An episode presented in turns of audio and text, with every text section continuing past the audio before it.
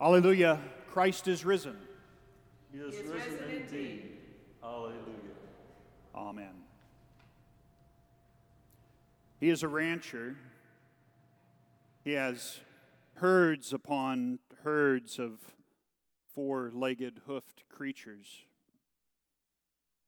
All of them stolen, taken away from him. No more.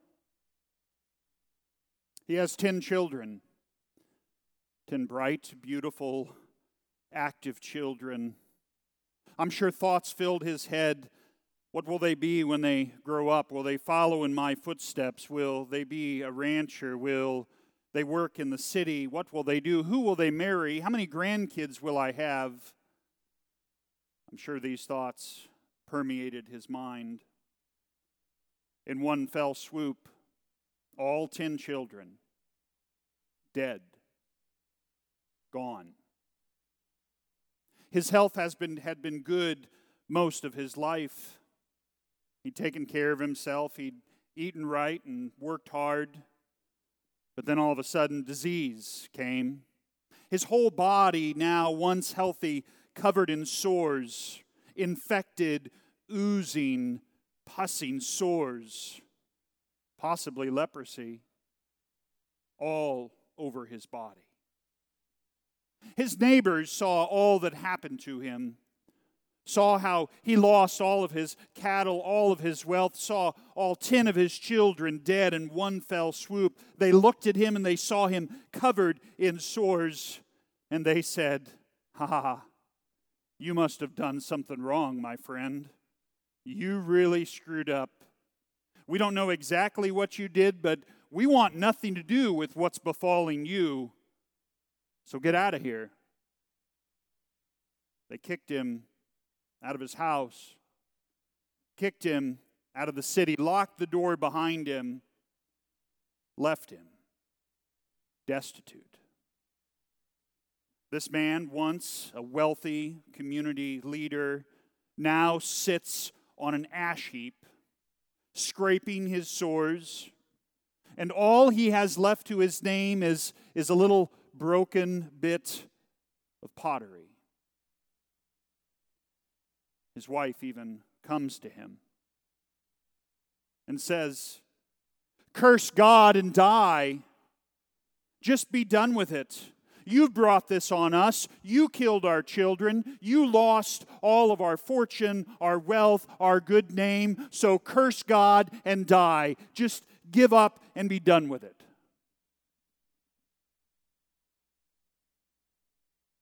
Perhaps you haven't had all of this happen to you. But perhaps you feel that way with everything going on Perhaps you've lost money and job. Perhaps you've lost possessions. Perhaps you're infected with, with a virus and the worry and the fear. Perhaps you even have family around you, a wife or a husband that just says, Curse God and die. It's hopeless. Be done with it. This man has three friends left out of all of this. He sits down for the required seven days of mourning. And these three friends are named Eliphaz, Bildad, and Zophar. They come and sit with him to give him advice. The first one, Eliphaz, says this Do not despise the discipline of the Almighty. After all, he says, adversity and challenges is simply a result of sin good life is rewarded with righteousness. So just start doing some good things. You can climb yourself out of this hole. Just do what is right, and the reward will follow. Job, the man we're speaking of, replies to Eliphaz Show me my wrong. Show me what I have done.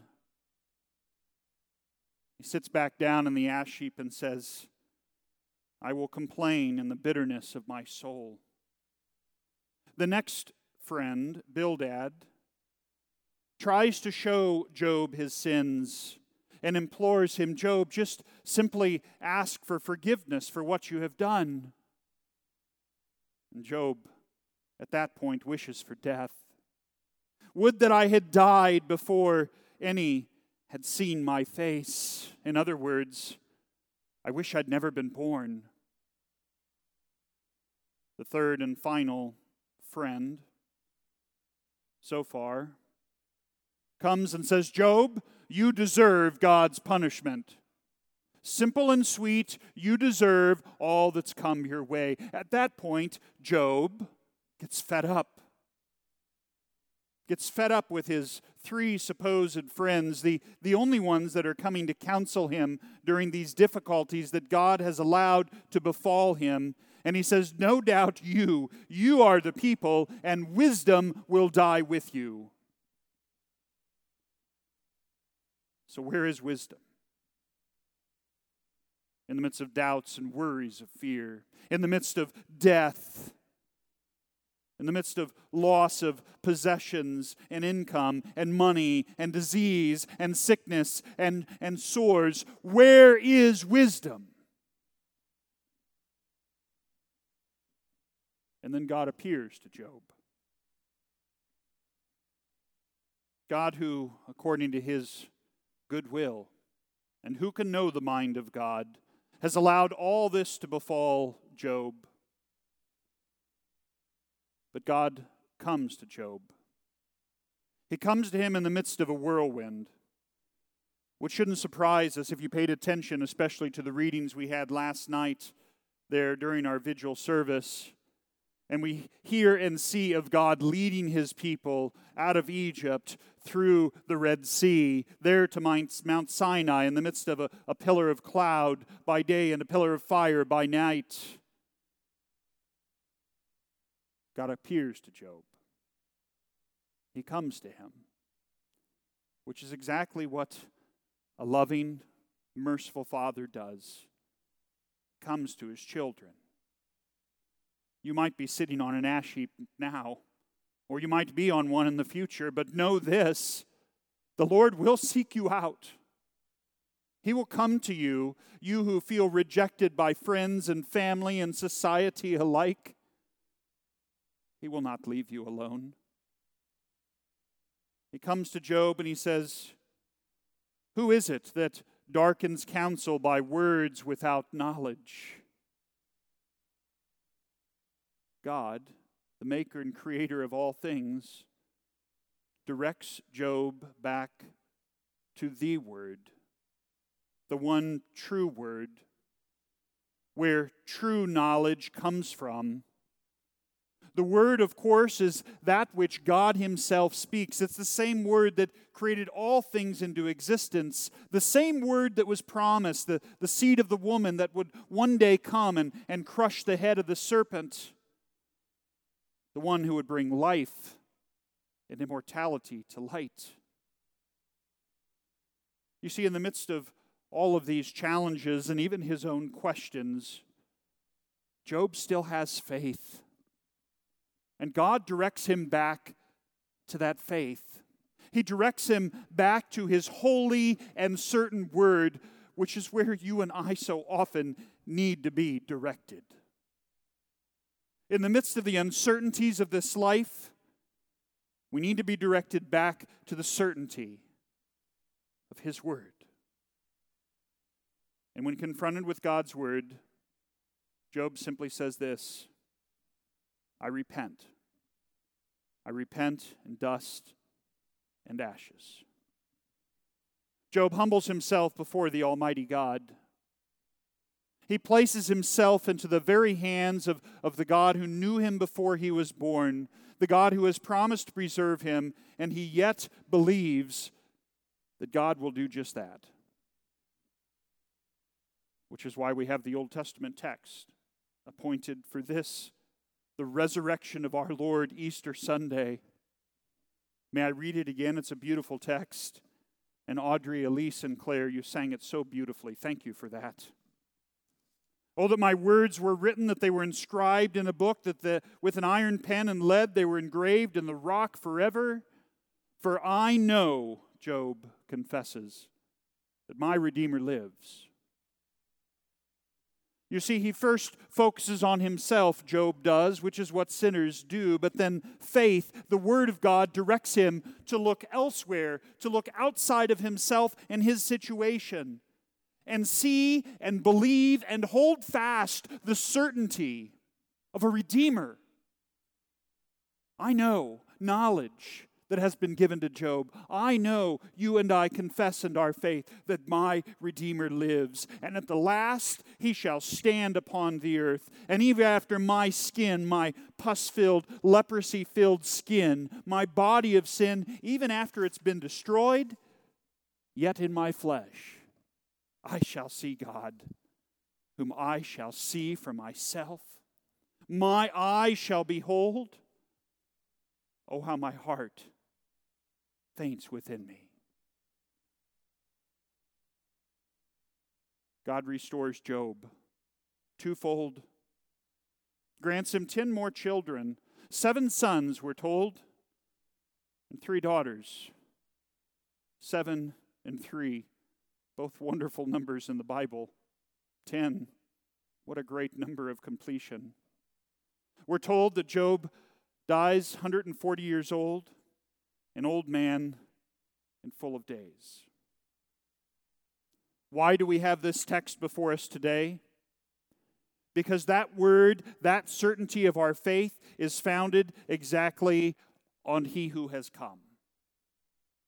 He who has taken and borne all the effects and punishment of sin, your Savior Jesus Christ. He is who is despised. He who, as we heard from Psalm 22, a worm, a dog. He becomes all of these things for you. Jesus absorbs all this into himself, not just in his own baptism, but then takes it to the cross, where all the wrath, all the punishment of God is poured out at one time. So if you think for a minute that you're being punished by God for what's going on right now, well, then you find yourself in good company with Job's friends. And God, if you read the book of Job, did not like the advice that his friends gave to him. Do not try and answer the question, why has this happened to me or where has this come from? Simply believe, have faith, and know exactly what Scripture says that the Redeemer, your Messiah, has come for you. You see, the story of Job points forward to the story and the actual work of Jesus Christ, your Savior. There he is, left hanging on the tree, as we heard on Good Friday. Everyone deserts him his family, his friends, his disciples, even his, his, his best man, his right hand man, Peter. Well, you might say, curses God and dies. But that's what us sinners do. And yet he comes for you and me. He comes to our ash heaps he comes to our sin filled body, to our sin filled world, and He takes all this and He bleeds and dies with it, and He covers over you and me with, with His righteousness.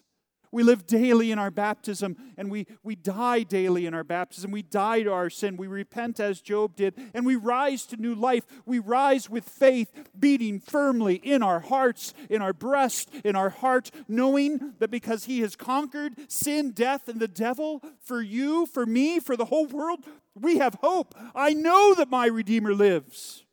I know that there will be a resurrection that will yet come. Dear Lord, grant me strength for the ash heaps I deal with now. Grant me strength, Lord. Grant me just a little bit, even of that faith of Job. I'm not going to be perfect at it, but you, O oh Lord, will sustain me. The women who came to the tomb truly had faith, but they had questions too. Who, who will roll the stone away for us? It's too big. And thus we doubt as well. We question how will, will things be better? How will things ever be back to normal? How will fill in the blank? You've got your questions. But then he comes.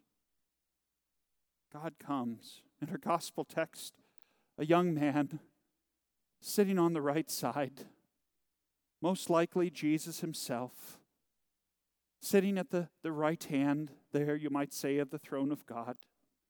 He's dressed in white because he is pure and he is righteous, and he's come for you who have huge stones blocking your path. And he says, Do not be alarmed. Have no fear. Have no fear. For he is risen. Christ is risen.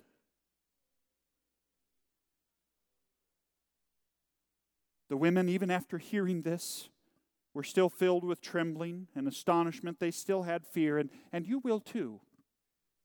But you have one who has come for you. And you have one who has worked mightily in the past for people of faith like Job. How much more will your Lord not yet work for you? Now that Christ, the paschal lamb, has been sacrificed.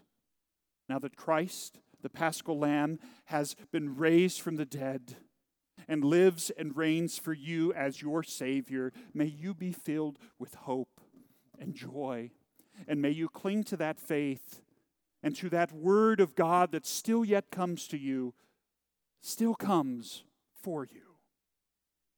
God grant us such simple faith in these days, and yet such great peace and such great joy.